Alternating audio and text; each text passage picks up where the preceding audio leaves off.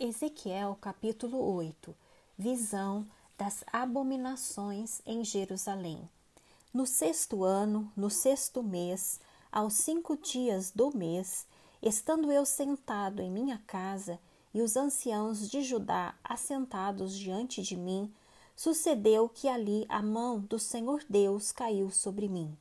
Olhei, e eis uma figura como de fogo, desde os seus lombos, e daí para baixo, era fogo, e dos seus lombos para cima, como resplendor de metal brilhante.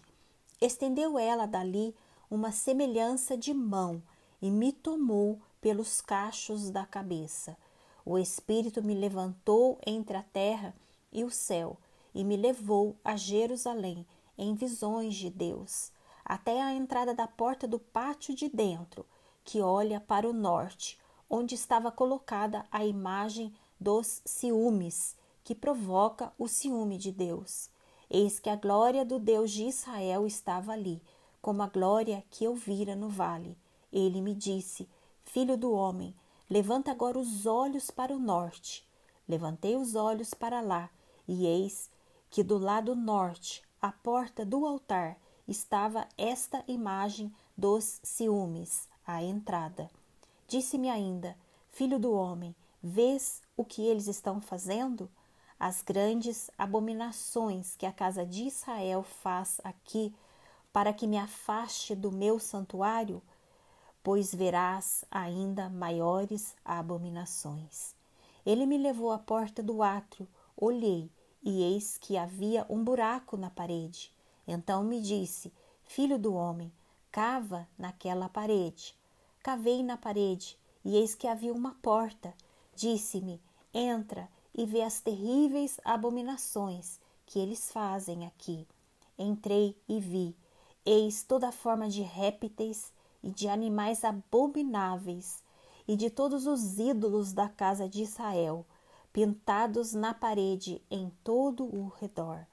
Setenta homens dos anciãos da casa de Israel, com Jazanias, filho de Safã, que se achava no meio deles, estavam em pé diante das pinturas, tendo cada um na mão o seu incensário, e subia o aroma da nuvem de incenso. Então me disse: Viste, filho do homem, o que os anciãos da casa de Israel fazem nas trevas, cada um nas suas câmaras pintadas de imagens? Pois dizem: O Senhor não nos vê, o Senhor abandonou a terra.